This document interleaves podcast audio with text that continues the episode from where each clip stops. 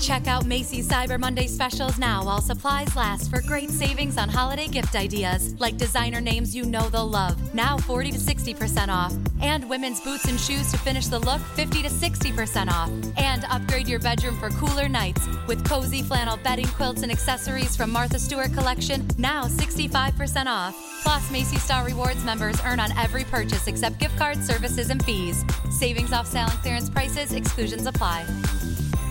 Hey, Brandon, you ready to record another episode of the PS Midnight Cast? Yeah, man, I got my notes pulled up. I'm ready to go. Cool. So apparently, I don't know what happened. Somewhere along the way, we got transferred into another galaxy where apparently the Virtual Boy is a national treasure. So we must be in Larry's dreams. Yeah, I, I saw an article where it was like the number one best-selling game system of all time, and Uh, I'm like, it- this this world hurts, man. It's a crazy world. Like, apparently Hulk Hogan's the president. Larry, yeah, this is definitely Larry's dream. All right, Yeah, roll the intro. man.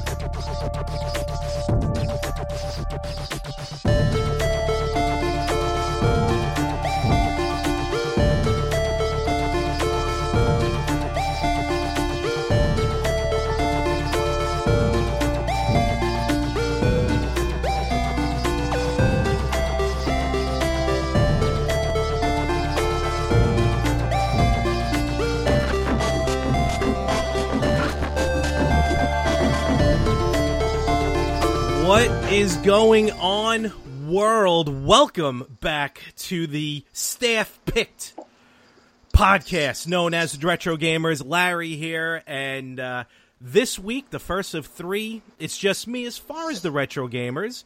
But don't worry, folks, because if the Yin and the Yang podcast taught us anything, it's at a solo show. Sometimes it's a little tough to listen to. So this week, I have two of one of my uh, best podcast buddies who are becoming actually best friends. Um, these guys definitely do their own stuff, their own shows that are phenomenal, and they are PS Midnight Cast, which is just all things nostalgia. Josh, Brandon, gentlemen, welcome to the Retro Gamers. I'm Anthony. I mean, I'm Brandon, Oh, co-host of the PS Midnight Cast. look, as as CEO of more of the same network, there Wait, are you really? there is already two Anthonys. There cannot be room for a third. Larry, you're gonna have to let one of them go. I got my my close knit group of friends. There are way too many Anthony's already, so I'm used to multiple Anthony's. We I'm need to, we need to one Anthony. simplify this for the listeners. This though. is true. I'm gonna go by. I haven't. I didn't look past your CEO comment. I understand this hostile takeover, which you've been doing. So I got, I got eyes all over the place, my friend. Don't you worry. Oh, do you, Well, if do you he's go to- CEO, I'm GM. do you uh do you do you go to do you go to bed that night with one eye open? Uh, I do. Uh, that's what happens when you live on your own because you never I know what's happening there. I think you're afraid of people coming in and stealing your pops. That you know what? That is very true. I got some good ones, my friend. My autograph, my autograph section there is hanging tight, including the can of uh, Burton's beans, Burton's beans from Blazing Saddles. Oh man, it's a classic. Absolutely. Wow. So, gentlemen, uh, you're here this week. Uh, here, actually helping out co-hosting Josh. You've been on the show numerous times. Uh, in fact, you are. I'm going to blame you for my fiscal responsibility of all the retro games that I've been buying. So hey, you, to be fair, you guys did not have to take me up on my my challenge. I got hoodwinked into it. Uh, Brandon, I believe this is your first time on the uh, the retro gamers. It is. I have had a section on the show dedicated to me one time though. That you did, yes. Spider-Man game. Yep, that was a good one too. Um, Mm-hmm. And actually, these are the two gentlemen who, for a while, we kind of lay low on it lately, but that's all right. You know, things, life gets in the way. Uh, but when we were live streaming uh, weekly, these are the two gentlemen that were assisting me and Anthony with the live streams. And you guys were playing some good stuff, playing some good games. And I don't know how, kind of to introduce, especially you, Brandon, introducing yourself to this audience, like retro gaming like what was what you have growing up you know system wise kind of like what uh, what your deal was when it came to gaming So my deal was I got whatever my uncle was done with. So he'd get whatever came out and give me what. So my two primary systems was Sega Genesis and Super Nintendo. And then when he got little bit older, he gave me his PS1. And then I got a PS2 after it came out. So Nintendo, Sega, but Sony was kind of my favorite systems, the PlayStation. All right. It's kind of my thing. There you go. Because, you know, me and Anthony tend to be heavy Nintendo. We've had a couple of people on the show who heavy Sega. You're probably one of the first with who leaned towards the Sony side of it uh, growing up. Oh man, I think the PlayStation 2 is the greatest game system of all time. All right. Big But- words, my friend. Yeah, big yeah, big words, and I'll stand by. And uh, Josh, you know, you're the reason why I'm not going to get a Virtual Boy, so I'm going to leave you out of it. I No, mean, but- you can still get the Virtual Boy. You just gotta stop spending money. That's uh, that is a philosophy I need to live in all aspects of my life, not just gaming. Um, but you know, Josh, you uh, you know definitely you've gotten the bug a little bit for the nostalgia gaming. You know, we've spoken a few times, especially about some games you've been looking for. Um, you came across that X that X uh, oh gosh X Files game, right? I did. I That's a lot uh, I. I played it. I've played it a couple of times. I mean, it's it's kind of what I anticipated it being. I'm a I've logged probably about four or five hours into it. Oh wow, okay. Um, I'm still on the first disc, so I don't know like how many like wh- how many how much of like the stories in the first disc versus Oh, the second, yeah. third, and fourth. Oh wow. Um, but it's it's a long game. But I, I've been playing more recently. Um, Toy Story on Sega Genesis has been like my go-to game when I'm just kind of hanging out. I love that game. you know the the Disney games really you can't go wrong with them. I mean they've had the classics with Aladdin, with Lion King on Genesis, and uh, you know for the uh, for the PlayStation, I have most of the Disney games: Bugs Life, Toy Story. You know, I think Hercules is I think one of the ones I'm missing actually. And that one's a classic as well. Uh, Disney, they've done right by their video games. That I got to tell you. Except for Aladdin, it's freaking hard. It is difficult. That's probably what makes it fun, though. Sometimes it's Not- harder. Not Mortal Kombat too hard. Brandon. What? What's wrong with that? You're a Mortal Dude, Kombat fan. Mortal, Mortal Kombat Deadly Alliance changed my life. Deadly Alliance. Yeah, that game was awesome. I'm gonna have to kick you But off three the was show. really good too. Mortal Kombat 3 was very good. And uh, we're going to talk about that. What? What's your problem with Deadly Alliance? I, I wasn't crazy about. Ah. If it's not a numbered Mortal Kombat game, I wasn't crazy about it. I thought Sub Zero was your favorite. He. How come- he- well, he's one of my favorite. My go to is No, no, no, the Sub Zero games. Oh, oh. oh, eh. Yeah. Like mythologies? Yeah. The one that never got that brand off the ground. yeah, they uh, they tried. They failed miserably. You know, it's almost like Hey, Shaolin Shaolin Monk was a good game. I'll be honest. you know, I, I compare uh, mythologies to you know just kind of like you know trying to spin off a Star Wars character into its own movie with a recent release and maybe not doing too well, but some people still love it. You had I'm the only one here that's actually seen it, so you can't say that. But Well, by the way, I will take this. good. I will take this right now, streaming on Blog Talk Radio and all other podcasting services. You can check out our spoiler-filled review, "Victims and Villains" solo, a, a, a Star Wars story. My mouth wanted to say a Toy Story. I don't know why. Solo a Toy Story, that'd be awesome. that would be cool. I'd be down for it. But you know, all right. So Solo, yes, you're right. I'm in jest, of course. Um, you know, joking about Solo. I haven't seen it yet. Uh, but sometime, you know, let's you guys. You know, you definitely tend you have that pop culture to you. Um, Victims and Villains is all about pop culture, and on the PS Midnight Cast, you guys definitely have talked about music, movies, television shows. Let me ask you this: with the nostalgia factor, especially from Brandon's side, because this is you know we got him on the show. What are your thoughts on the video game movies you know, of the 90s, of the early 2000s. They've been much better nowadays. But when they first started coming out, uh, may have been a little tough. Brandon, do you remember any of them? Mortal Kombat is a good movie. Oh my goodness. Better than the first I- Mortal Kombat? I No, I, it's not better than the first one. well, I, I, loved I need to know. I need to leave this now. I It was really bad, but I liked it a lot. okay. I didn't like that they switched Raiden actors. That was dumb. But anyway, Mortal Kombat the first one was actually really good for real. I liked Mortal it a whole lot. Combat Alliance is in the same regard Don't. is to movies what the Virtual Boy is to video Okay. games. Oof. Oofa. You know, Annihilation's tough. Yes, I got to admit. You know, they just they threw a lot of characters in that weren't in the first movie, Mhm. and they just offed them like in the first twenty minutes. Uh, Oh, I had was- to. I just stopped watching it within the first fifteen minutes. yeah, it was. Well, it was off the hype of game of, of number three though. All the characters were from Mortal Kombat three. I remember the big thing about Annihilation also being uh, was three. I think three was the first Mortal Kombat that used the. Uh, you know, you can put in the codes like right before the fight started, like to either enhance your power abilities or do some, do something goofy with the game. And I remember, I think there was a code at the end of the movie, like even after the end of the trailer, that you can put in the game later. I forgot what it did. And I remember when I saw Annihilation, it was almost kind of more to get the codes than really to to see the movie uh, because it was just they threw it at you for the sake of throwing it at you, in my opinion. Sindel was hot, dude. What are you talking about? This is true, you know, and Melina and all them. Uh, Okay, but the, how about the Street Fighter movie? uh, you know, it's funny. I was going to say that next. Street Fighter. Uh, which one did you prefer? Street Fighter with the muscles from Brussels, or Street Fighter with uh, Lana Lang?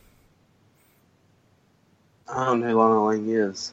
What? This- really? from Smallville, Oh, her. Kristen Oh. Kreuk. Yeah. Wh- wh- which one was she in? oh, was she in was that- in the. She was in like the two thousand like Street- Oh, five, Chun-Li one? version. Yeah, she played. I played haven't Chung. seen that one. It, It's Oh. better than uh, the first one. I'm going to tell you that. Even though It one has has nothing to do John with. Claude Van Damme in it. Van Damme, who no one really likes. Um, you know, I went to, I think I told it on one of the other podcasts, when I went to Chiller Theater a few weeks ago, we actually, speaking of Mortal Kombat Annihilation, I met Shao Kahn from that movie, Brian Oh, Thompson. yeah. Yep. Uh, very nice guy, would not shut up, uh, kept talking to us, which was nice though, nothing bad. And my buddy, Anthony Chu, co host of the Yin and the Yang podcast, he asked him, he's like, hey, how was it working with Van Damme? And he just goes, Van Damme was a giant a hole. I did not. I don't know what movie they worked on. I forgot. Wait, was it Cobra? Van Damme and Cobra? No. Um, but yeah, Brian Johnson, uh, Brian Thompson did not like Van Damme. Uh, but Street Fighter the movie or Street Fighter the movie the game, which one was worse? The movie the game. You remember that one? No. They actually made Street Fighter f- from the movie. So just Oh, imagine the, the digitalized versions of all of them, of all the actors put into a Street Fighter arcade game. I've never Well, seen that or played it, but I will probably go on a limb and say that the game was worse. It, uh, 90 yeah. 90% of the time when you're having a video game based around a movie, it's gonna be probably awful. It's it, and not because it was a game based on a movie that was based on a game. It's like photocopying a second page. Like you ever see Multiplicity? When they Yeah. got like to the third, when they got to the fourth copy, it's a copy making a copy. Pretty much like, at that shaving his point. tongue. You know, hi, Steve. You know all that stuff. Um, yeah, no, that was that was tough. And let's go back even a little bit further. And even though we're going to get a new one, let's go back to the first Super Mario Brothers movie. Dude. Dude. I love it. He he has a he has a special place in his heart for camp. I was gonna say, you know, and there's nothing wrong with that. I don't think. Sometimes a movie is so bad it's good. That's that. Listen, that's my favorite television show of all time, Mystery Science Theater 3000. Their whole thing is taking bad movies and just you know riffing over them. Is that your case, Brandon? Where you just it was so bad it's good to you? I thought it was really good. so You like that Mario Paint style opening when they were talking about Yeah. the dinosaurs? yeah, it was great. I watched it not long ago. It was on TV. Was it really? That Uh, that network Yeah. needs to be sued for airing garbage. hey, I'm pretty sure it was on Freeform. That doesn't surprise me. I can see that.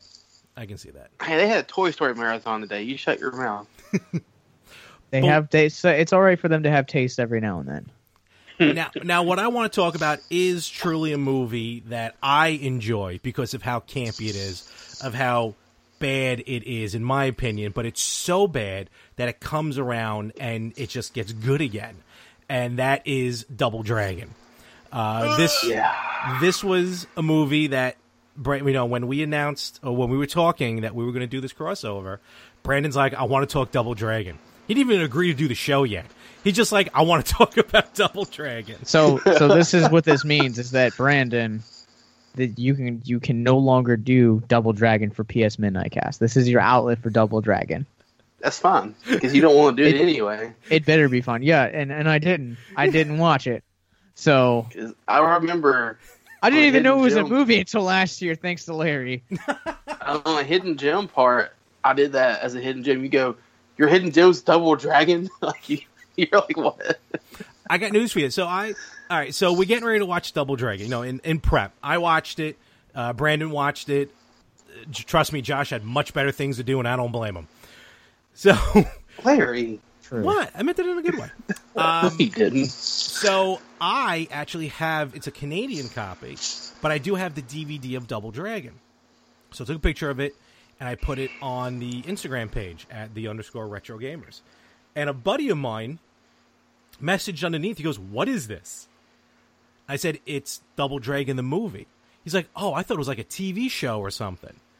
Like, he didn't even know this was like it- it's almost like this movie came out and then went away and everyone forgot about it which I guess may be good in the long run. No, like I don't. I don't know how we had it, but like I just had the v, the VHS as a kid, and I always watched it. I don't know where, where we got it from. We just had it. I don't know. So well, I think it's yeah, I I have not seen this, but yet, but I think it, it given the fact that you know Robert Patrick's in this, when you look at his career, I think the two things that people most know him for are Terminator and the X Files. Like And he hasn't Dragon. really done a lot of things, and like you know, I think in cults, like uh, like you know, cult classic groups, Mhm. like I feel like this is a film that, you know, there's there's a room for the like there's room for these types of fans, and this band this fandom definitely obviously appeals to for for whatever reason. and I feel you know Robert Patrick. You know, you mentioned him. Yeah, he played the villain in the movie uh, Koga Shuko. I felt like after Terminator, I kind of felt like movie wise, he started pl- getting these roles that would just I don't know, like below him. No offense, Brandon, to the movie, but kind of a little below him. You know, Double Dragon. He was in the first Marine with John Cena, and you know, listen, everyone knows how I am with wrestling, but you know, to see him as the the antagonist in that type of movie, especially when they throw out a Terminator line in uh in the Marine, and he just kind of looks at the screen like, uh, um, you know, I, I don't know, it's weird. Like Robert Patrick, I felt like never really got that hit again, movie wise, since Terminator Two. Boss, he had one of the Wayne's World movies. He was well. He did do a cameo in the first one. That's very true. Have you seen this boy? Yeah. so that is that is very true. Um, so let's let's I run have a down confession. what I've never seen any of the Terminator movies. What's wrong really. with you? Wow. Dude. Yeah.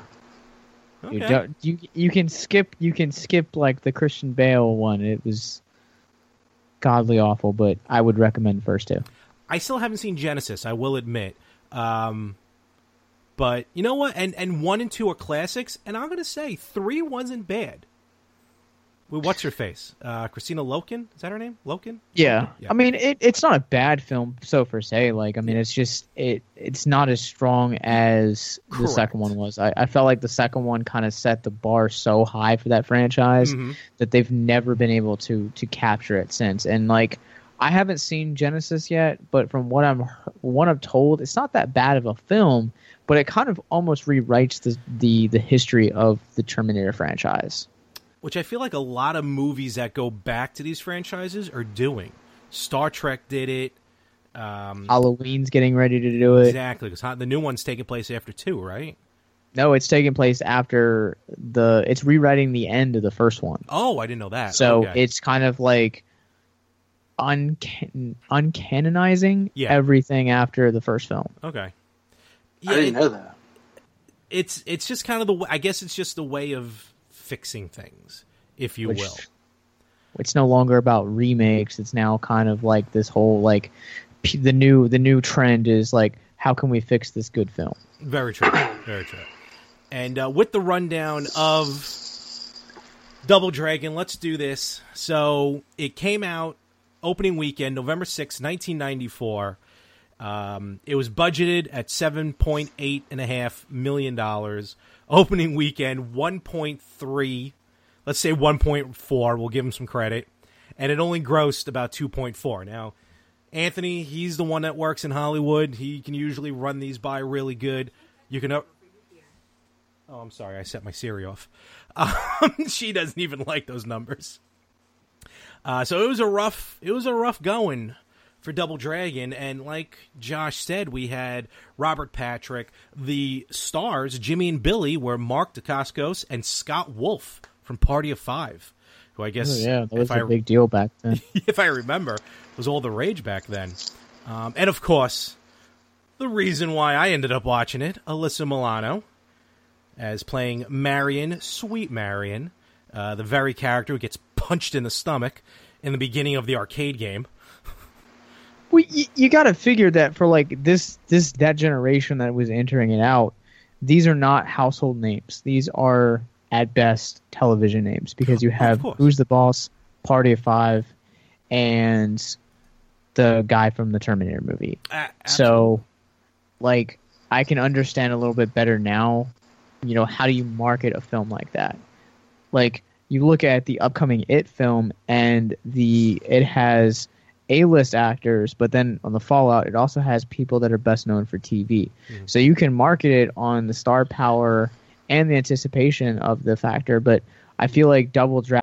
Haverty's Furniture is here to help you get set for the season with up to $1,000 off. So you can set the stage with style and set the bar more beautifully.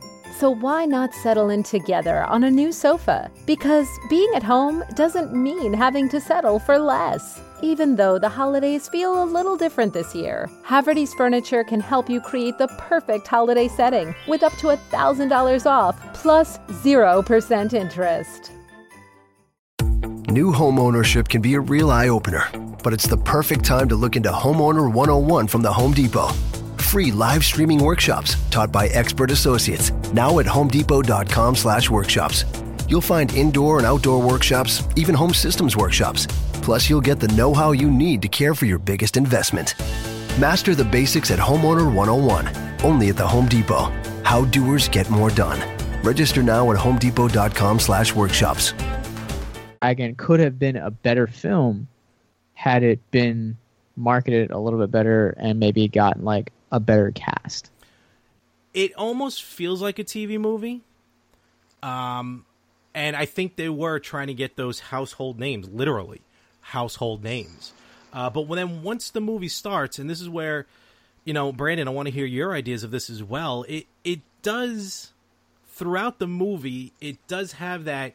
It just has that niche of like, are they doing this just for the sake of doing it? You know, they just kind of they're forced. to me they were forcing the game aspect onto it now did you did you especially when you first watched it brandon like did you recognize the game moments and you know things related to the video game or anything like that Dude, I didn't know it was a video game until like a year ago. fair enough Yeah, I So- really didn't. so I you- no idea. you enjoyed this movie on a whole different level Yeah, I did.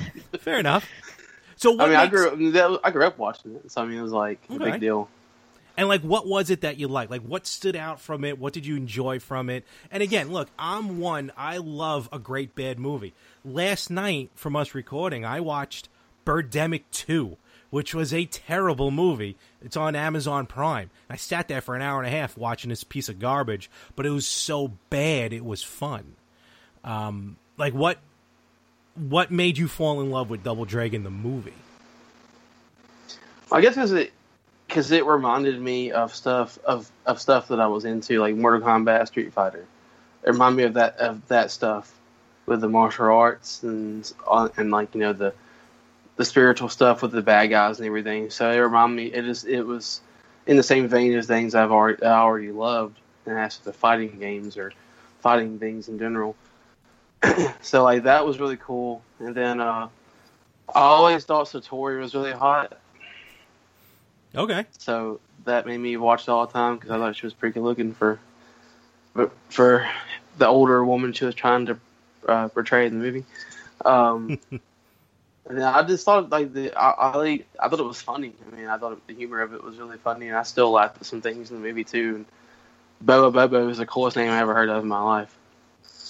and you know he for what it's worth he's not like pixel for screen the exact same looking uh, a bobo that's in the game but for trying to put that on the screen they came very close to it.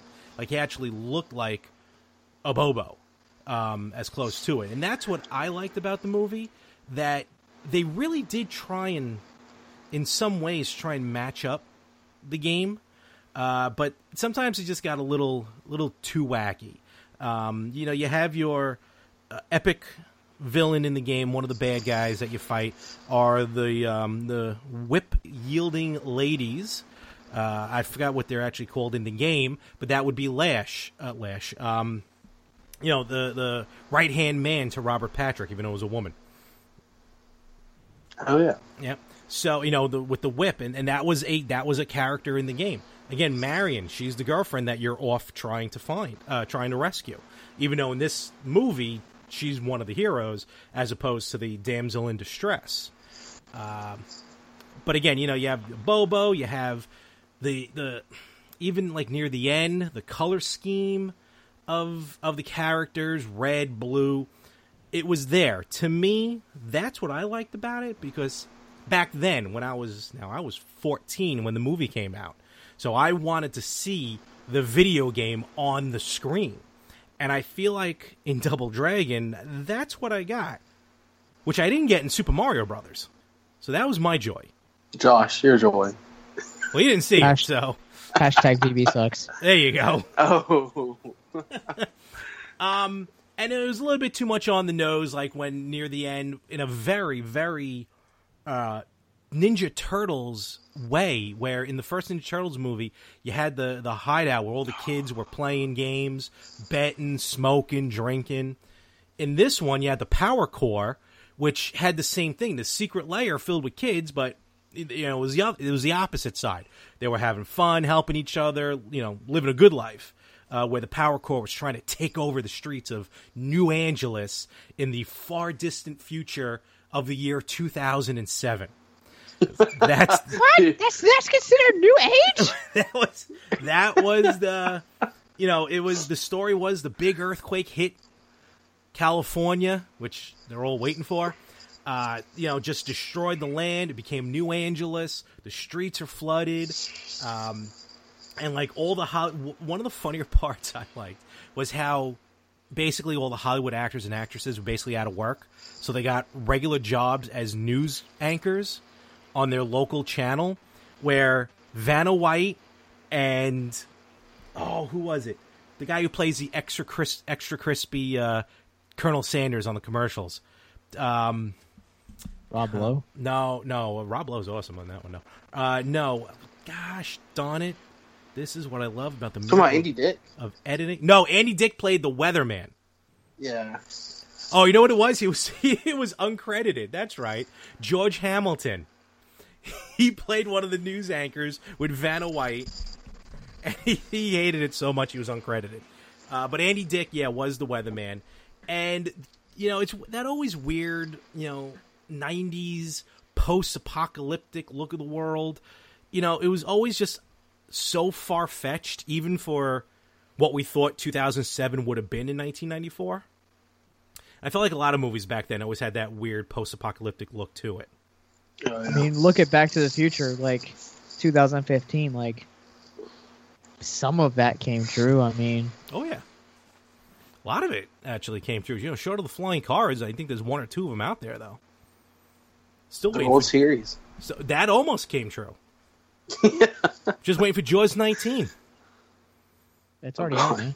Shark still looks fake. It's already out. It's on the black market. Never seen the jars moving. Never, Oh wait, no, will. they they still make them. They're called Sharknadoes. See the God, sixth it's one coming out?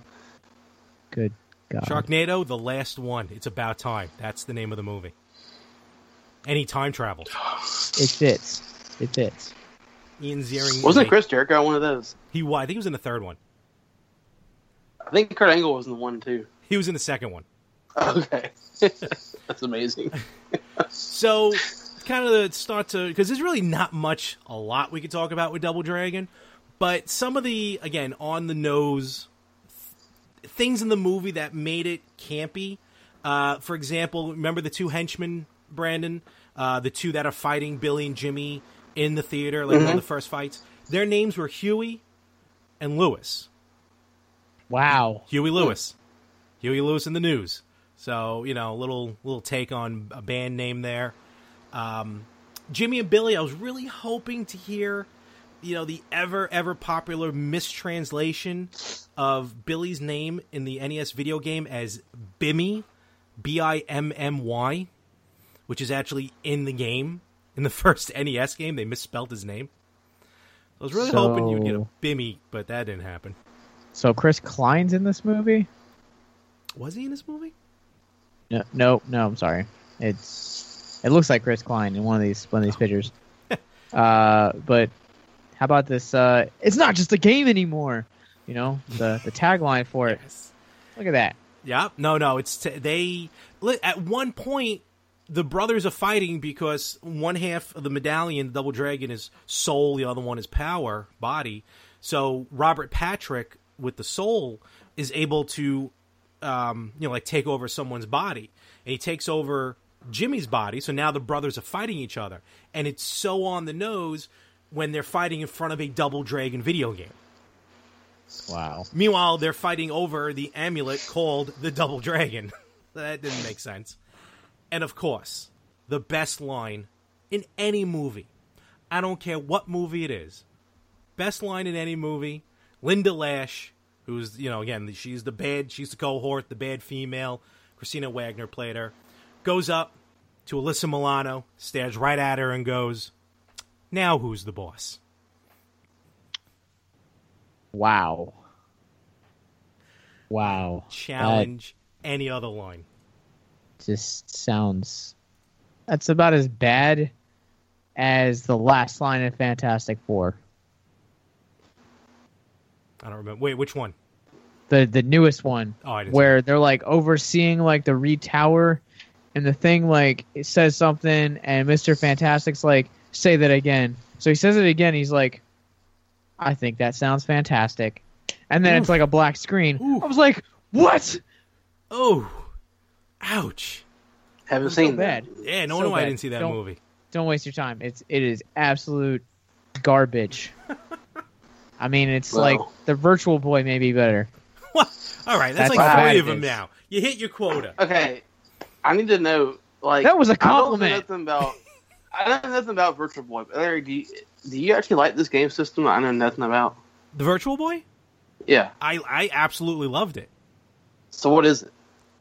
Okay, we're gonna. So this is a. Uh, we're gonna introduce a new segment this week called "Let's School Brandon on Some Video Gaming Issues." Please, do make that a thing. the the Virtual Boy was a deemed a portable system put out by Nintendo, actually created by the same guy who created the Game Boy, the original Game Boy, one of the most, if not the most successful uh, handheld system of all time. Not even I'm not going to count sales, just overall love of the system. So the Virtual Boy was meant to be just that this th- this take on 3D gaming. Okay, the name Virtual Boy probably made it a little bit more than it should have been. It wasn't really virtual reality, but it was 3D gaming, which was all the craze in the late mid to late 90s, or at least it was something new. But what happens is this portable system came with legs that you had to put on a, a stand. It was all red, the outside. You stick your head into it. So you actually have to like contort your body so you can look into the visor. It's almost like have you seen a PlayStation VR like what or VR headset? Yeah. That's what it looked like, but it was stationary. It didn't attach to your head. And then when you play the games, they were all red. The only color that came out was red. And, That's not true. There was some black in there. Well, there had to be because that was the background. black was the background, but it was mostly red. Some vector graphics, some line graphics, but it truly, absolutely, truly gave you that that depth, that 3D effect. Not like a 3DS, but it gave you this, in my opinion, this true foreground and background feel to it. Now, I was in the very, very small minority because it is the most least successful system for Nintendo. One of the worst. Not true. One It is of. the second one following one of. the Double D, the 64 Double D. For the U.S. market, though, because this drive never came out in the U.S. For the U.S. market, it was a complete and utter dismal failure. So the man who created the Game Boy, brought all this money into Nintendo, was promptly fired because of the lackluster of the Virtual Boy. And the Virtual Boy goes down in history, again, as one of the worst systems in gaming history. Uh, but It you love it. I also yeah, it also came with a warning before you start it Yes. that it could one induce seizures, and two that you should not play it more than 15 minutes because you may suffer neck damage and eye damage. it actually had an auto pause. It would automatically pause, but you could turn it off. But you're right. Before every game, that warning came up. So it was, I guess, from a design point, not the best in the world. You know, every game that comes out always has that epilepsy warning to it, but not everyone, not every game has that warning when you turn it on. So that's that's what this thing was about. But I truly loved it. I I will go on record saying two of the best games in gaming history that will not get ever get its credit because of the Virtual Boy was Mario Clash and Wario Land, both on the Virtual Boy. Two phenomenal games. The Rest of them, all right, not the best in the world. What? Now, you didn't like Mario Tennis? uh, it, it, the pack-in games usually aren't always the best. Now, the final clo- my closing statements on this is going to be that, and this is this is hundred percent real. It's a shoot. I we do not make this up. Me and Anthony, when we talk about this every every week, you know, I've known Anthony for almost 20, 25 years now. When I like a week after I got the Virtual Boy, I brought it over his house in the box because there was no carrying case for it other than the actual box it came in. Brought it over to his house.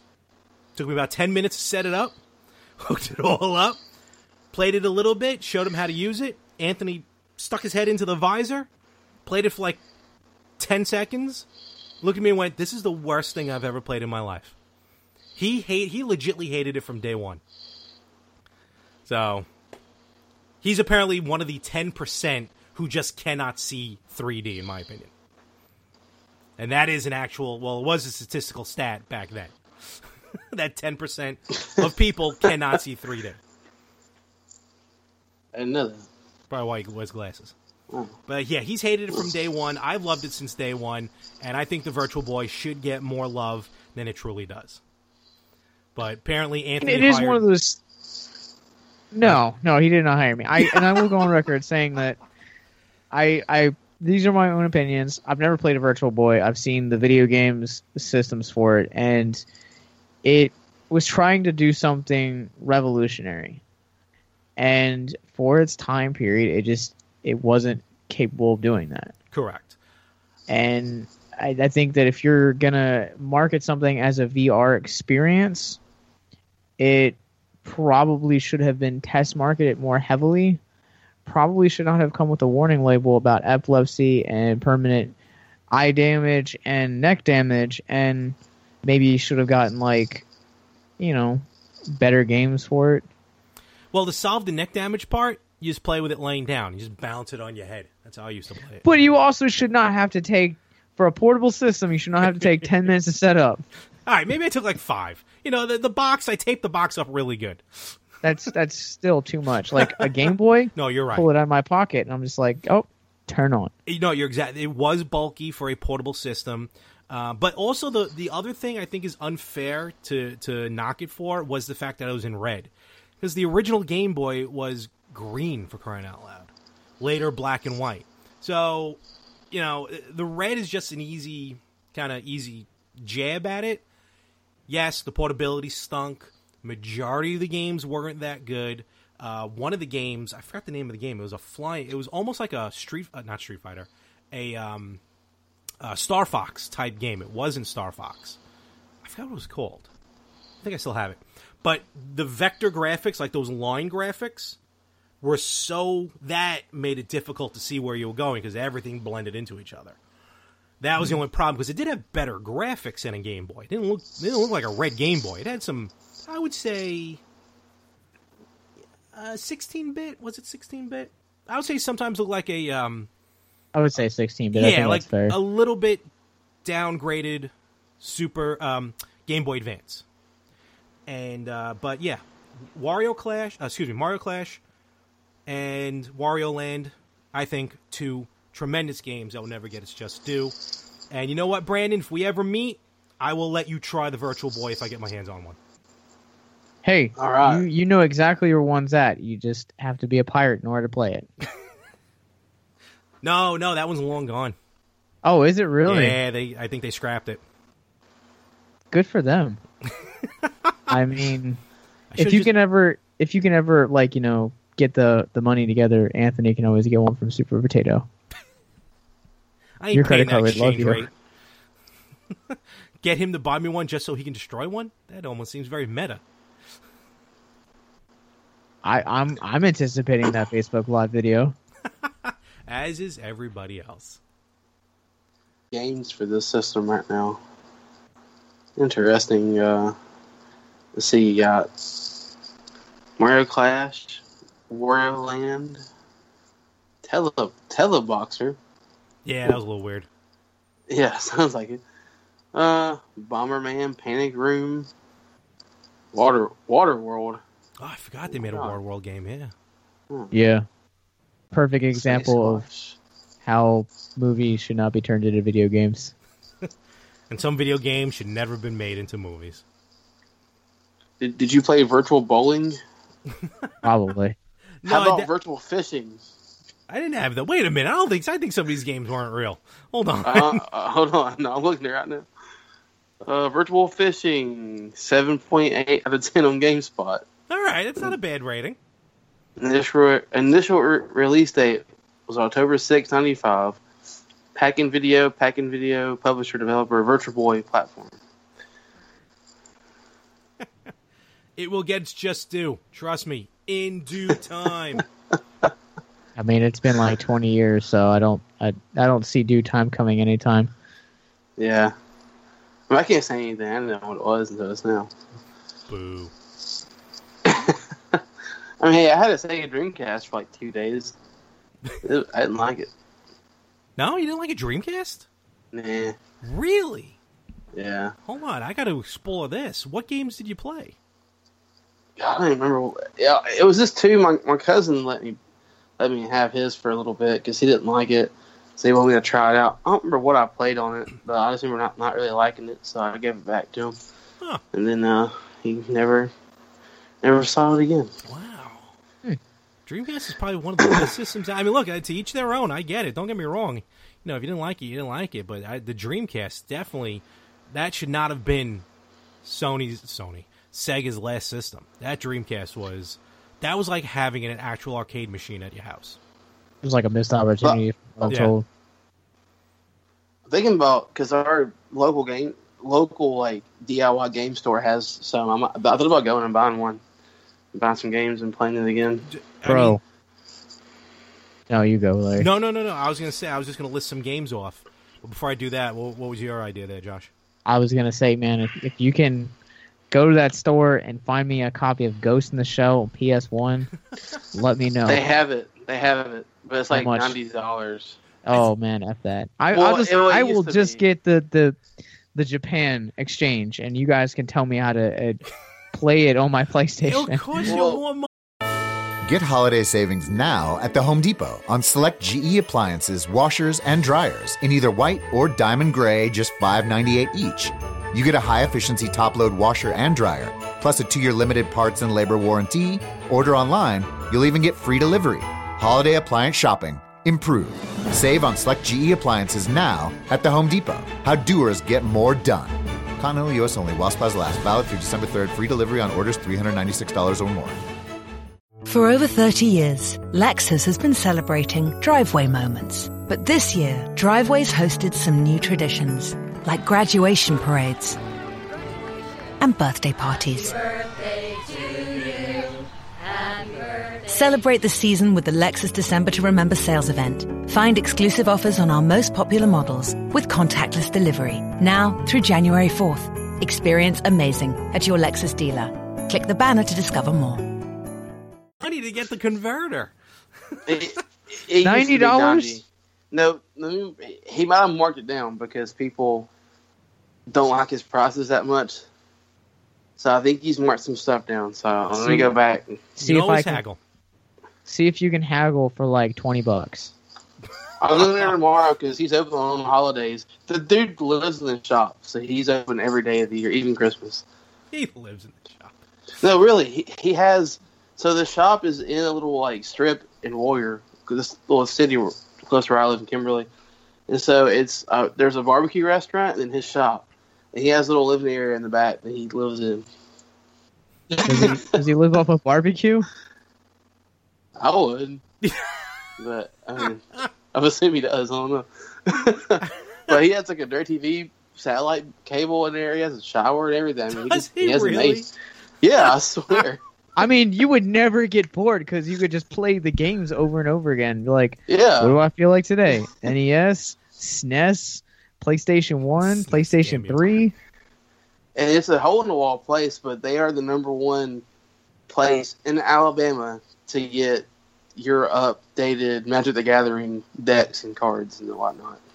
All right, when I when I come down there next time, we'll we'll meet up and you take me there and Kingdom Uh, again. Magic the Gathering's horrible though. So I don't care about Magic. I just I I want to experience video games, man. I mean, it, the store is not really all that great. It's just he has cool games and he lives in it. You know what, Josh? Sometimes, look, I get it. Don't get me wrong with the price, but sometimes when you want a really good game, just gonna have to save up a little bit and drop that dime. Maybe for your birthday, me and Larry will put money in. He can send me some money and we'll Cool. get it for you. Retro Gamers exclusive here, so if it happens, it'll be on it'll be Yeah. on my Snapchat. Yeah, apparently, anything that happens on this show happens in real life. Yeah. That's the way I view it. I mean, You know, I, Well, I have to. I have to go throw my head into a wall. The Cavaliers just won. I'm sorry. the whole thing. No, well, they won the Eastern Conference. Wait, they're not in the finals yet. Uh, the final starts um, on Tuesday. the finals. Oh, good lord. Good thing I don't The- basketball. Western Conference is tomorrow, and then the final starts Thursday. All right. Well, there's your uh, local sports news by Brandon. Yeah, NBA baby, best sport So, besides wrestling. as, as Anthony's listening to this and now pulling his hair out, screaming at, at his uh, phone, why are they not talking about video games? Let's bring it back real quick to video games. And uh, How about gonna- sports games? this is, I was just going to say, in all honesty, sports, if you want to play some good sports games, get yourself a Dreamcast. The 2K series debuted on it, basketball, Ooh. football. I mean, they were they were good. I was going to list, you know, both Sonic games, which Siri, please, I'm trying to record something.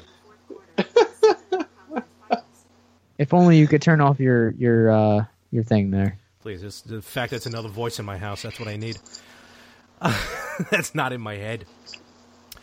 Uh, you know, the actually Royal Rumble for Dreamcast was a great game as well, Brandon. Oh, Oh yeah, oh, I, I remember that. yep, very good like arcade style game. That was what was fun about the Dreamcast, very arcade style. And it came out. It was you know one of the last systems there in the '90s. Came out nine nine ninety nine, September 9th, nineteen ninety nine. I seriously might go get one for real, like Go sometime it, soon. I'm telling you. But speaking of '90s games, tw- 2000s, you know, that era of gaming, which was huge. That time in gaming, I mean, we saw the, with the PlayStation coming out, with the N64 coming out, the the the era of polygon gaming, which gave us these 3D worlds, that gave us Super Mario 64, that gave us Tomb Raider, that gave us Resident Evil. The 90s was really this this pinnacle change in gaming history. Just like going like when you went from Atari to Nintendo and the Master System, mm-hmm. just this this giant change in almost philosophy in how games are going to be made. Uh, like, do you like what was kind of some of the games? And I know you mentioned some of it. Just talk about some of the games you used to play growing up. What was some of your favorite games, especially of the '90s, of the 2000s? Just ones that when you hear, you know, retro style gaming, just come right to your mind. Just going first. Anybody? You can go first, man. I made a list. You just made the list. Yeah. Go for it. Go for it, All Brandon. right. So I wrote. I was able. I was able to think of 17 games that Oh, all right. what? A, when I think about my childhood of gaming is the games that, that I always nostalgia. all right, start rifling them off. All right. Well, I will. I'll start from the bottom and go up. Number 17, Tekken 2. Okay, that was those Tekken series. I think just helped the PlayStation, helped it get it Yeah. out, helped to get into the market, and um, just a great 3D fighter. The intro of the game was what got me real hooked on it. It was really cool, and the music was cool. Yeah. Number 16 is Pokemon Silver for the Game Boy. You know, I never got into the Pokemon games. Not until I didn't buy like a legit Pokemon game until a couple years ago when they re, uh, started re-releasing them on 3DS. That was the first time I played a Pokemon game, and I missed out Oh, yeah. on a whole generation. Oh man, they were they were were- so much, they were they're so much so fun. good. Yeah, I know. Yeah, big thing. Uh, 15 is MediEvil 2. Okay. Yeah, that game What is was so it? freaking good. MediEvil 2. MediEvil 2. Okay. Oh my gosh, that's fantastic. And uh, 14, which people might give me crap for just being so low. The Spyro Year of the Dragon. What is wrong with you? Come You're on. gonna be really mad when you hear what ranked higher than that. Oh my goodness. All right, keep going. Number 13 was Tigger's Honey Hunt. Shocker. I love Shocker. I love that was like wasn't that like the first game you broadcasted for us? Yeah, I Yes. it was one of the first. He was like, uh, no, it was during the horror. It was during the horror month. He was like, Oh, I don't remember And he uh, the have game I was going to play. I That, didn't no, have the any. game I got was bad. It was really bad. Like I couldn't figure out how to play it. Well, you know what? I'm going to uh, i the, the format's thrown out the window already at this point, people. So, but I do want to keep a little bit of the old, old show on here, and because you mentioned Tigger's Honey Hunt, ladies and gentlemen, this week's cheat of the week is Tigger's Honey Hunt, where you can actually skip the levels in the game, and this is on the PlayStation. So, at the beginning of the level, you want to input L1, L1, L2, L1, R2, R1 and you can skip the level in Tigger's Honey Hunt for the PlayStation, and that's this week's cheat of the week. Wow, I, I know I had to throw that in there somewhere. never Took me a knew while to that. That's crazy, See, see, man. All right, so number number twelve is NCAA football 2006, and you want to know why? okay. Why is this that? is the first NCAA football game ever had a proper soundtrack, like music, not like the band music. Okay. I had like punk, like Bad Religion, Pennywise, Superchomp, the Pixies, stuff like that, and I was, I loved it, and so that game has a nostalgia factor for me because I'm a big punk rock fan and love college football. okay. So that was real big. Uh, number eleven is Mortal Kombat Three. Uh, All right, you know, hold off there. I know you got your top ten coming up. Mortal Kombat Three. I'm kind of surprised is that low on the list, but that's okay. No Oh, problem. You're gonna love. Let's take a moment, see what we have here. Josh, do you have any? I don't know if you made a list or anything, or you just have. I didn't. you did. I didn't. I'll, I'll, I'll, I'll wing it. That's okay. What are some Um, of your favorites? obviously, like I said, the first time we were on the show, like Tomb Raider was really big on my list growing up. Um, Power Rangers was another big one growing up, but I think you know past that, you know, talk we talked about it. I've talked about handhelds on here with you guys. Um, obviously one I think one of the biggest ones that got me into gaming and stay consistent for me was the Pokemon games. Okay. Like I really enjoyed the Pokemon games. I enjoyed a lot of the uh uh like my dad used to detail cars and so like randomly sometimes like he would get cars from dealerships that would still have like random games in them. Really? So I had yeah, I I got a copy of uh Spyro and Crash Bandicoot on uh Game Boy Advance oh wow.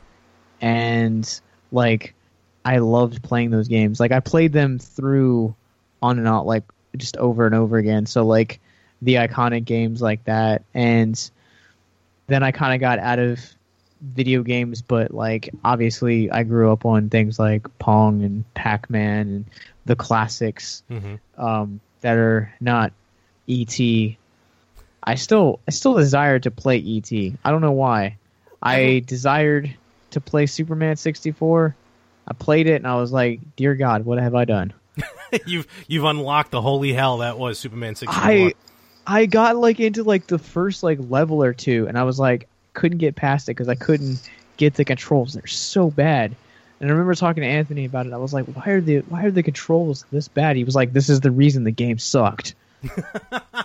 It really was. There, the Superman. It just got. I don't know why. It just never got a really good game. Uh, at least a lot of lot of bad games. But like we were talking about with Double Dragon, sometimes a game is so bad it's good. Mm, haven't really come across one of those, but you still have to try the bad ones anyway, so you know what we went through. I hate it. I just I couldn't get into like, but like like some of the other ones, like the hidden gems of the '90s, like their uh, Justice League International was a great game. hmm Mutant uh, Mutant Genesis was another great game. Like just the like I, I really dug the like the Justice League one because it's like an early version of like Injustice, hmm hmm but it's like it, it has that feeling of like Mortal Kombat or like Street Fighter Two. You talking about on Super Nintendo? Yeah, Justice League Task Force. Yeah. yeah, that one. Yep. Oh, I love that game. Very underrated. Well, it wasn't on my list. I should have put that one on my list. Hmm. Oh, well. but I did love that game.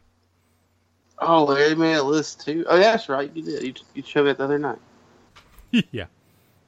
It's like whatever. It's a big figure. What, what do you? Oh, that, yeah. I'm old school. I still, I'm still using paper. I can't. I have bad handwriting, so oh, please. My handwriting's terrible. I could be a doctor. I left a note on a teacher's board the other day at work, and they were like, "Hey, I wonder what student wrote this because there's no students here. It's the last day for teachers." I was like, "I wrote that." They're like, "Oh, Do not accept so this check by Homer J. Simpson. uh, but no, those, and I see Josh. You know, you lean towards a lot of the. Besides Pokemon, you lean you lean towards like the superhero, DC games, Marvel games, which obvious because that's what you know. You're very into the comics and things along those lines. So that Touche. totally totally makes sense. Um, Brandon, back to you. Let's see what else you have on the right with your top ten. Dude, the top ten is gonna be awesome." All right. All right, on number ten, this is the greatest basketball game ever made, and I'm gonna tell you why it's not NBA Jam. I'm gonna tell you why it's NBA Ballers for PS2. Ballers. Wow. Okay. Dude, game was awesome. I, I, I beat everyone in in sixth grade with Petro Stojakovic. He didn't miss a three. if you want to win, just get that hot shot with Pages. Boom, every time. the goat. Which I'm speaking Spanish to Josh right now. Actually, speak Spanish to me too. I never follow basketball, so but I'm taking your Oh, word on it, brother. Don't worry. Yeah. If you ever play it, just remember Peja and all deserve yet. And number nine is Super Street Fighter Two. And the Okay. reason why is because the new character is like my favorite character. Well, my favorite character of all time is Vega in Street Fighter. Okay. But I'm a huge, I'm a huge Cammy fan. I like, and I like Fei Long a lot too. So I always would play it and play with, with those three. Well, you'll say- Vega was the what? No, I was gonna say. I mean, you know, just you know, with the four of them, you're at Cammy, Fei Long, then you had uh, T Hawk and Dee Jay. Yep. Also made their debuts in Super Street Fighter Two. Yeah. DJ to me is a video game version of No Way Jose.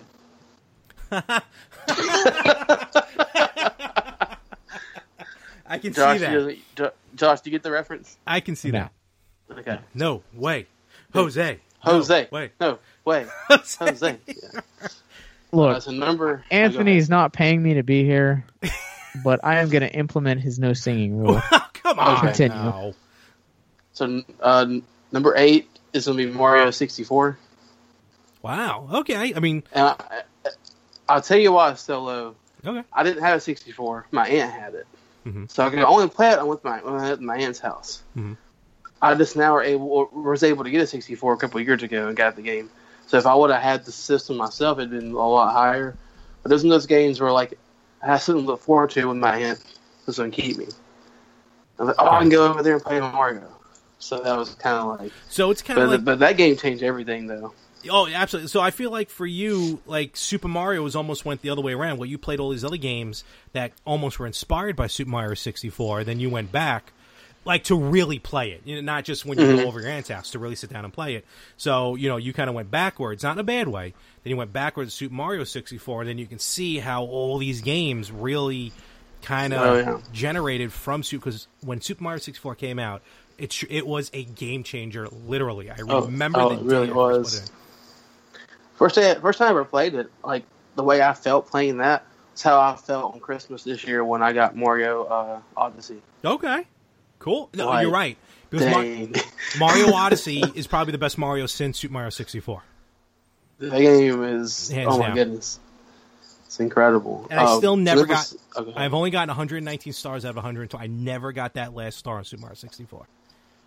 To this yeah, day. I'm still working my way. and I sold the game back a long time ago, and that was the last time I vowed I ain't selling back games anymore. what Well, you ever if you need it? it, happened, Josh? Did you ever find it? The last star or my old game? You're both. No, the old game was gone. I sold it to a. I don't know if you guys had it where you were. We had a FuncoLand that I uh, I sold it to. This was years ago. Um, Funco a Land exchange. was was kind of the first game stores to buy and sell used games. Uh, but no, I never really went back to play it that much to get back to that level. Um, it just destined to, you know, look, my history. I'm not really a completer here. I don't really complete video games. And Super Mario is going to be one of those ones that's going to go down in history. Yes, Josh. Look, so w- if history does like continues in 2018 the way that has in 2016, 2017, 2018, we should be on track to get a N64 classic, and chances are that that game will probably be included in that, so you can oh. cross that off your list. Absolutely. No, you're exactly right. They put the patent in. Nintendo put the patent in. So in years past, they've usually put the patent on the NES, on the SNES, right around this time, the beginning of summertime. And then the the end of that year is when we see the new system. Because if history repeats itself, the inside of a Super Nintendo Classic and the inside of an NES Classic are the exact same thing. It's the exact same board, exact same everything. So they'll just they'll just throw a, a case, a shell around that looks like an N64. And if Super Mario 64 is not included in it, I mean there will be hell to pay. But no, you're right, no one will Josh. Maybe you're right. Once I number get that, seven. Go for it, Brandon. He's on a Oh, roll. sorry. No, it's Sorry. okay. I like it. Number seven is uh, Spider Man. For PlayStation, PS One. great. yeah. Game was fantastic. I loved it. Hey, real quick side note: What's up with Electro? Right, he's going to be the new villain in the uh, Homecoming 2? No, I don't that's sort of saw Not. Electro. no No, Mysterio. no, Mysterio. Electro, Mysterio, yeah. That's what I Jake meant. Gyllenhaal. Come on, Rey Mysterio. Yes. man. Holy cow! yeah, Mysterio, yeah. yeah. Mysterio's in it, dude. I'm Booyaka, I'm pumped booyaka. about it. Yeah, it So Uh, you want to hear a funny story about Spider Man real quick? What do you got? But the first night I ever beat that game. All right, so my grandparents used to always go to Walmart late, late at night, and I went. I'd always go with them. And this is back when Walmart had the system, either a demo disc or a whole game in the system, and you get the TV was at the top of the of the cabinet of the games. Okay. So they were there so long. I started Spider Man and beat it At Walmart. while they while, while they Nice. brought groceries. yeah, so you beat it for free. yeah. That is awesome. It was incredible. That's like, better they than my brought mom- groceries while That's better than my mother getting someone fired at Toys R Us because they didn't get me a video game. Yeah. hey, that that's happened to me kind of. Someone lost their job at uh at um Six Flags because I won this basketball game and I wanted the North Carolina Tar Heel basketball because it had Vince Carter's number on it. Which it probably wasn't for him, but the number was on it. I knew it was his number. But the lady, it was too far up, so she she refused to get it for me. And she she told me I couldn't get it, that I didn't have enough points, which I did. My mom like cussed her out and got her and told the manager, and she got fired. Awesome. Terrible. that was great. so uh, moving on. Uh, number six is um, Mortal Kombat Deadly Alliance. Okay. hey, now We've covered it's that. a good game, man. it had a demon in it, man. They did a song for the game. I can't. I would sing it, but I can't. Apparently. Number five. No, Tony Hawk's American Wasteland. Ooh, That's a good game. Dude, it's fantastic. Ah, maybe I got spoiled with the first two. Okay. Number four Good game. is my favorite fight game of all time. Killer Instinct, Oh, good one. Yep. dude. I don't think I ever was played it. Yeah, it's it's kind of it's just it's Mortal Kombat just with like monsters, if you will. darker, a little bit. Yes. Yeah. Yeah. Um, uh, our friends over at Retro Rewind actually streamed it last year at some point. I think in September they did it with uh, Geek Devotions. Okay. Yeah, it's, it was a fun game. Mortal Kombat Gold uh, on the N64 came out. Killer Um, Instinct. Killer. Instinct. Gosh So- darn it. And cut, edit. Here we go. Killer Instinct Gold was coming out. Uh, you know, on the N64. Uh, Killer Instinct was big on the N64 too. I remember that. Now, new Killer Instinct that came out recently on one of the new gen consoles, I think. But uh, no, it was a good game. I loved it. All right, so my top three are already. Here we go. Uh, number three is Jak and Daxter, the first one. Okay. It's a decent game. Never Decent, dude. It's I- incredible. I never really got into it, but I think I actually have. I think I have the remake, uh, remake, the remastered version. I think it was like Oh, games with gold one ye- one one month. So It was it, it was uh, it was it was awesome. Uh, Okay. Number two is a game that changed my music taste completely. Tony. Hawk. Tony Hawk's Underground, the first one. Yeah. I knew that was coming.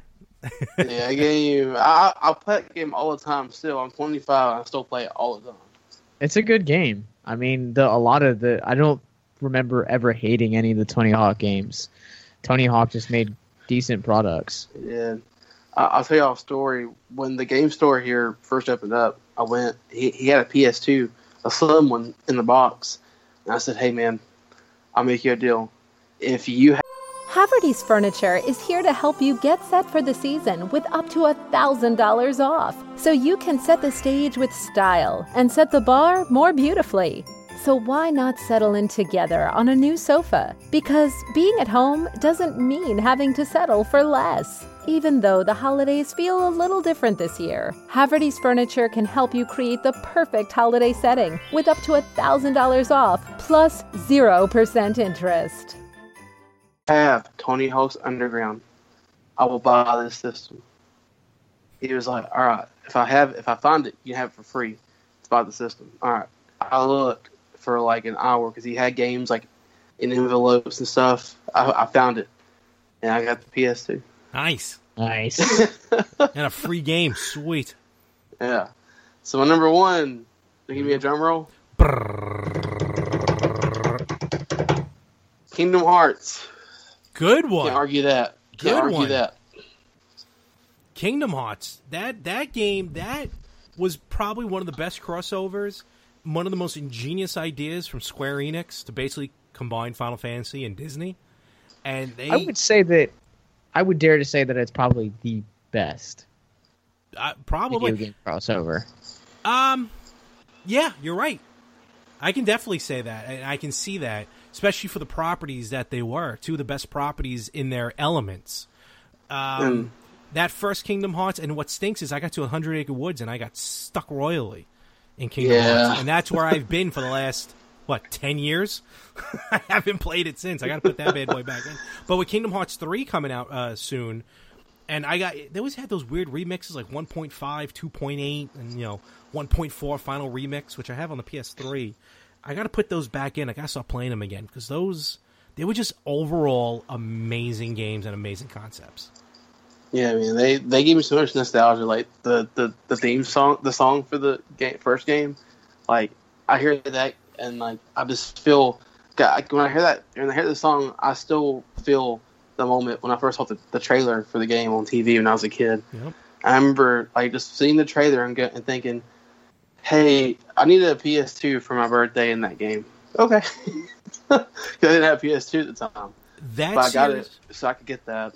that series and God of War are two, I think, the best series that the PS2 came out with, in my opinion.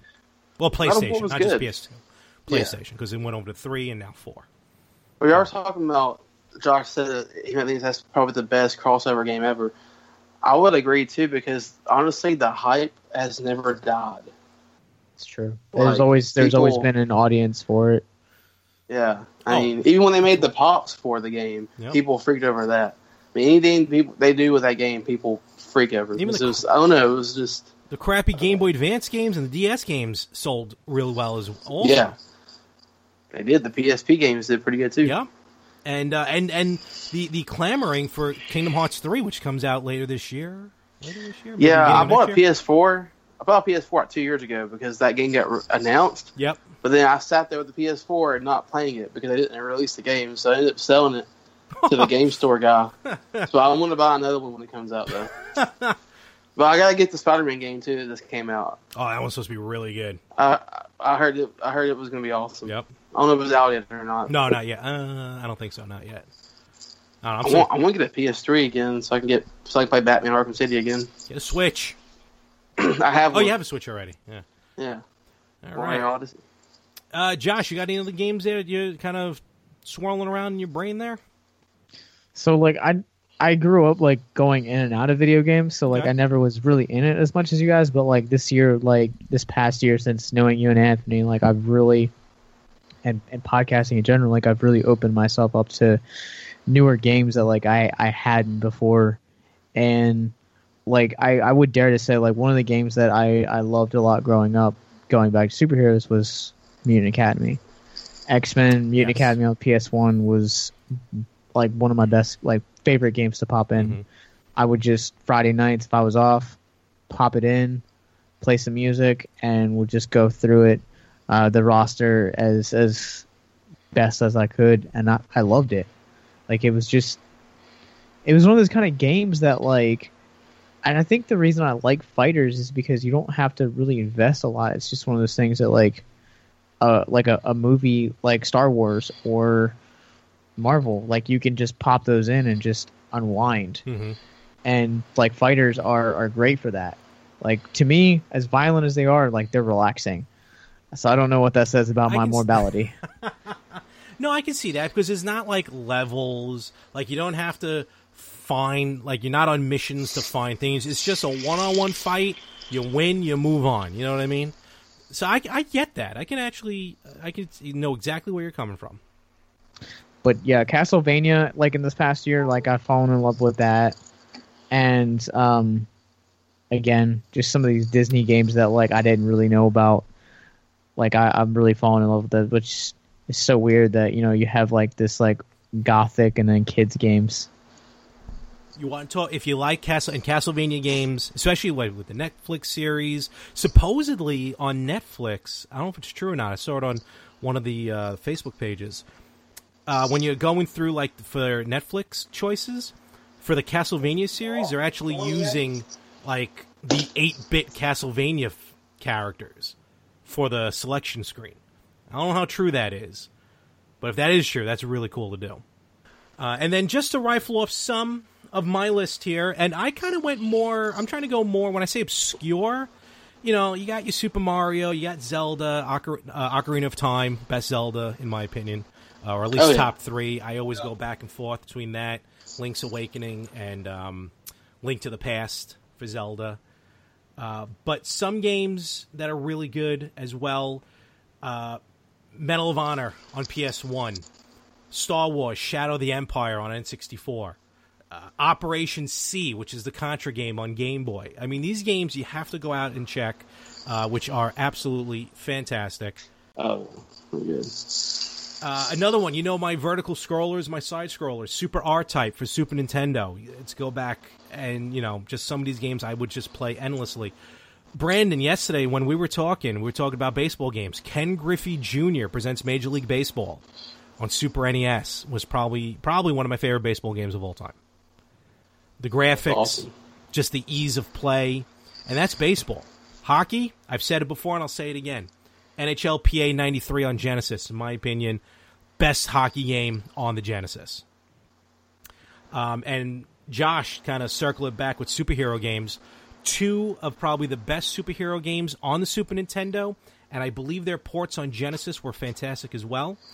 You had the Adventures of Batman and Robin, which is based off the, the cartoon during the 90s, and Death and Return of Superman, which was pretty much hmm. centered around the comic, the death and the return of Superman. Which, fun fact, I had sealed a Death of Superman comic and a Return of Superman comic. God help me if I know where they are now, but I did have them sealed at one point. I owned them. I mean, they're not that. They're pretty much in, not Oh, valuable okay. now. Well, Good, then I don't care. Because good. like I, I can go to like uh, the like uh local secondhand comic store here, and you can pick them up. I think they're like a buck or two. No, all right, good. I'm glad I lost them. Screw them. Hey, I had a thought. What happened? You reminded me. You you talk about obscure games. I remember a game that a buddy of mine gave me a while back that he had that I didn't know existed.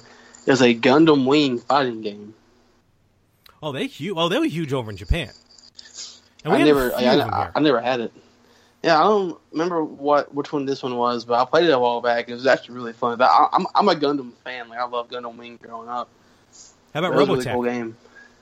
I've heard of that. I've never played it. Okay, because there's the Kickstarter that I'm a part of for uh, Coleco Mini Evolve, these little mini arcade machines. Mhm. Uh, two of them. One is going to be Robotech, and the other one is a Rainbow Brite RPG on these little like two and three quarter screen size screens, two and three quarter inch screens. Um, Kickstarter still got, I think it's got about ten or nine days from the time we are recording here. They're cool, like little mini arcade machines. Uh, but Gundam was good. If you like Gundam as well, I feel like there's is a game series called Front Mission, which not it's not Gundam, but you pretty much take over a giant mech robot and you just you know fighting other robots. It's pretty cool. It has a very uh, Shining Force feel to it as far as the move set, how to play the game. And uh, one more game I just want to mention, a bit obscure. I'm just going to throw this out because I remember my dad loved this game. My father commandeered my systems for two games. He commandeered my original NES for Dr. Mario. I would just wake up and he'd be in the, my room playing. I'm like, what are you doing? It's like, I'm playing your game. Go to bed. I'm like, okay. so he he played. Actually, he loved it. Dr. Mario. And uh, on a Super Nintendo, it's called Desert Strike War in the Gulf. Now, my father, veteran, Vietnam veteran, proud veteran. Um, this game, Desert Strike, I've never seen a person play a helicopter game based on the Iraq War better than him. he was all over this game. It was probably after he came back too, because he was called up actually for that first Iraq War. But yeah, he loved that game as well, Desert Strike. I just picked that up recently myself. So those are some of the obscure games uh, that I quite enjoyed playing. Oh, what do you got? Oh my god! What do you I got? left the game. Off, I left the game off my list. Which oh my one? gosh! We're still recording. It's okay. The, it, the Emperor's New Groove. it game was awesome. I never saw that movie. What is I, mean, awesome? movie- I know the story, but I never saw the movie. The game was so good. I for, oh my gosh! I could have looked that off. Oh, shame of me. Where would you put What's it? wrong game. with you? I probably put it in probably like top ten, maybe. Wow. All right. Wow. You have I some played it weird all the taste, time. bro. Dude, I almost put SmackDown 2 Know Your Role in there. But SmackDown, the first SmackDown game was the reason why I bought a PlayStation. That was fun. That that game came out, But- and that was the the PlayStation. My first PlayStation I actually bought used. First system, the only system I've ever bought used. Let's let's be honest. Did you buy that last SmackDown, year? What what did you say, Josh? Didn't you buy that last year? Well, no, no, I mean originally. I did. I bought a Ah. PS1 again because my I can't, you know, again, Sandy, whatever. But um, originally, when I bought the PlayStation in college, I bought it for SmackDown. college. I want to just point something out real quick. Everyone says that No Mercy is the best wrestling game of all time. It's not. Really? I don't think it is. All right. Which one do you think? WWE SmackDown. Here comes the pain. PlayStation Two. That was a See, that was a really good game. All right, when we're gonna have you back on the show, Brandon, talk about that one because I'm gonna want Anthony on on on with that because the, the three of us can really get down to the nitty gritty on wrestling games. Uh, I feel Oh, that's only because you didn't actually, and I don't, don't take this in a bad way, but you're much younger than me. So I think Oh, yeah. because you were in the era of the PlayStation 2, that's probably why. But if you were around originally when like No Mercy came out, when WrestleMania 2000 came out, you may have a different feel. I think. I think. You're not wrong. I mean, I thought the In Your House game was a good game. so- I enjoyed In Your House. It was all right. It was I used to have that. I enjoyed it. But uh, all right, we're yeah, we, we need to do for an episode on wrestling games. We should do that. Well, we got well, you know when SummerSlam comes around, we should do the uh, the wrestling uh, era games. So we'll uh, we'll oh see. yeah, Hope maybe let's before do it. It's coming up. or on whenever I do my fourth podcast about wrestling. Yeah, we can talk about or that. Money in the Bank. and then I have no life because I'll have four podcasts. Would be that as it may. Um, all right, so these a lot of you know all these games are really awesome. You know, my list, your list, Josh, your list, Brandon. Even though they may sound a little weird, my list has some odd games on it. You know what? As long as the games make you happy, that's what it's all about.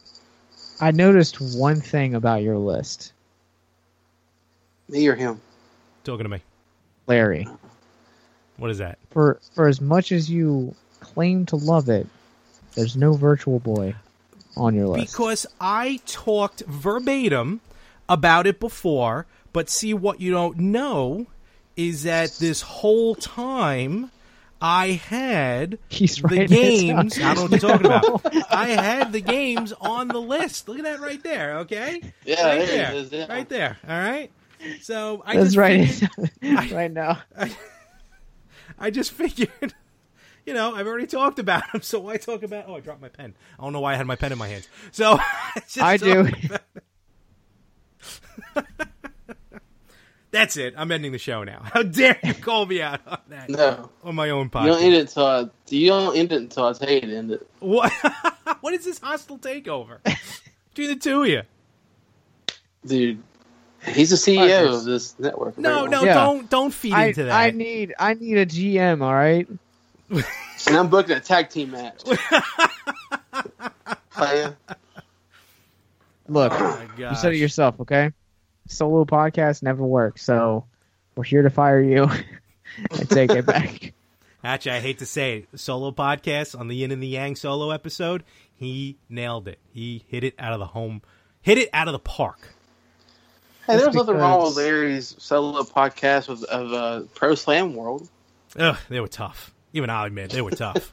it's just hard. It's hard to bounce when you don't have anyone got there. those good. Anthony Chu has great personality that he could carry a whole show by himself. He was. It's episode thirty-two of the Yin and the Yang podcast, and I am because it was. I was shocked because I thought, and I still think it's very difficult to do a solo show. But he did that show for over an hour, and I thought it was hysterical. So, For some people, that's therapy, man. Oh, yeah. like it's it's good. like, I don't mind talking. I just feel like people don't want to hear me for that long. So, well, that's me, and it's probably true. I mean, I mean, we both listen to Pro Slam, so this is true. there's a- I got something to say, Larry. Oh, so yeah. when we did that live video, uh, you know my buddy Josh that commented on and talked to us some. Mhm. He actually asked me who you were because he wanted to add you on Facebook because he enjoyed listening to us talk wrestling. So, yeah, a fan, Josh Okay. Allen. Oh, I hope I didn't accidentally delete him because I didn't know who he was. Uh, if that was the case, have him friend me again. Be more than happy. I. I, I, well, I saw the he wrote on one of your posts the other day. So I don't know. All right, then maybe I did accept them already. All right, cool. So, but speaking of podcasts, you guys do a wonderful podcast. We're going to start to wrap this one up. Uh, let them know where they can hear you guys and, and, and your wonderful mission and everything like that. all right. So this is, I guess, my time to shine since I know all the social media stuff. Um, I handle most of our social media. Just pulling the curtain back. Brandon runs Twitter. No. Runs Twitter. Runs. All right. So here's where you guys can can find us. Um, you guys can find us. We are streaming episodes. Uh, we're off for the summer for our season finale just aired on X Men Mutant Genesis.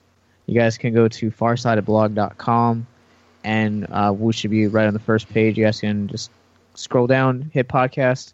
PS Midnight Cast is there. We are also on Facebook, Instagram, or Twitter. Um, so you guys can check us out. Uh, our first season all focuses on 90s. Um, we're also on Spreaker as well, where you guys can find more episodes. But we will be going forth and having our entire first season up on Farsighted hopefully soon. All right, cool.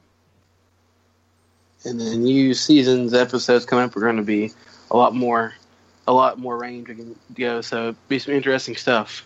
Yeah, we we kind of felt that we didn't want to like specific because you know we are the you know because we're like nostalgia and suicide prevention similar to victims we just didn't i i felt when i approached brandon with the idea of expanding past that like nostalgia period was just to reach more people because depression and suicide like it's not just a niche audience and we want to be able to effectively reach more people Oh, good stuff. You know what you guys do over there is, is tremendous with the suicide prevention. In, in all honesty, and um, you know, good luck with that. Can't wait for season two. Uh, I quite enjoyed season one, and uh, looking forward to the rest of the shows of the P- PS Midnight Cast. It's the it's the PCO Midnight Cast. Just kidding. I've been showing Josh videos of him recently. dude dude is insane dude is legitimately nuts I love every second of it. I love every second of it. I can't even. All right, so check them check them out, and of course with us, you can check us out wherever you listen to podcasts.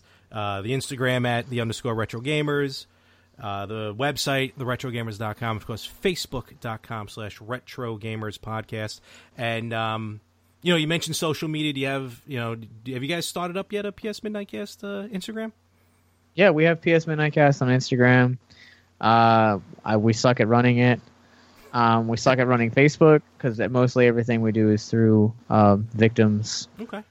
So you guys can check us out on Facebook, Instagram, Twitter for both victims and villains and PS Midnight Cast. And most importantly, if you guys are listening to this and you or someone you know is struggling with suicide, addiction, self harm, or depression, you guys feel free to reach out to us on any of our social media, whether it's PS Midnight Cast or it's um, PS Midnight Cast or victims and villains or even the retro gamers we talk to these guys pretty much every day so they'll forward your message to us uh, but you guys can just know your value and your worth and it's the reason why we're so grateful for our pod, pod brothers over here at the retro gamers but And with that, yep. And with that, uh, we're gonna wrap it up. You guys are the first here to uh, help out with Anthony doing his jet setting. So we appreciate it. Thank you very much for coming on the show. And this honestly has been a tremendous trip. I I love it. Josh, go watch Double Dragon for crying out loud, just so you know what me and Brandon have gone through. yeah. Well, I didn't get to know them bad. I love it. and just so i can know what larry goes through Well, Josh, why don't you say we, we get back in our ship and get to to our current time? Get out of Larry's yeah world. let's let's get out of this man i i'm, I'm hating this let's everything's in red let's go Yeah. Uh, As- As they get into their uh, their Jetsons mobile, they fly off into the sunset. Which which is a really great segue. Larry is going to be on Victims and Villains this Friday to talk all things Jetsons new comic series. wait, Yes. really? This Friday. Oh wow. as I completely remembered always this whole time. This Friday. Check it out as because everyone knows how much I love reboots. So no, but in all honesty, yes, I can't wait to talk about more the Jetsons um, with the comics, and it should be a good time. And with that, folks, thank you very much. Next week we're going to have another guest host. Who it is, haven't figured it out yet because I still got to line them up. But with that being said, thank you very much for listening to the Retro Gamers. Thank you for listening to the PS Midnight Cast and Victims and Villains. And I will catch you right here next week on the Retro Gamers.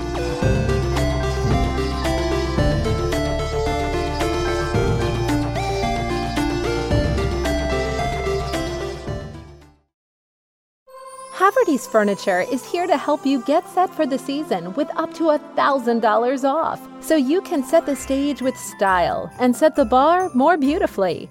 So why not settle in together on a new sofa? Because being at home doesn't mean having to settle for less. Even though the holidays feel a little different this year, Haverty's Furniture can help you create the perfect holiday setting with up to $1,000 off plus 0% interest.